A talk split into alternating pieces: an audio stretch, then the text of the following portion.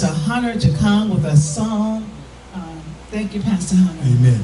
And so we'll be, uh, we, now, uh, our goal here, I want you to each of these songs, maybe not like a regular, a normal church service you might think, but we want to think particularly about the significance of this music, hallelujah, and what we're singing, and how it relates to what God has done in our lives. Now, that song, that right there with Harriet Tubman, she was famous for the Underground Railroad.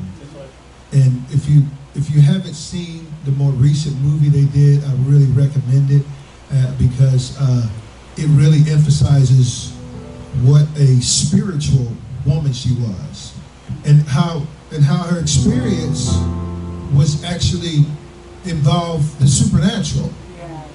And history, the story, when you read, read the history, that's my book right there, by the way.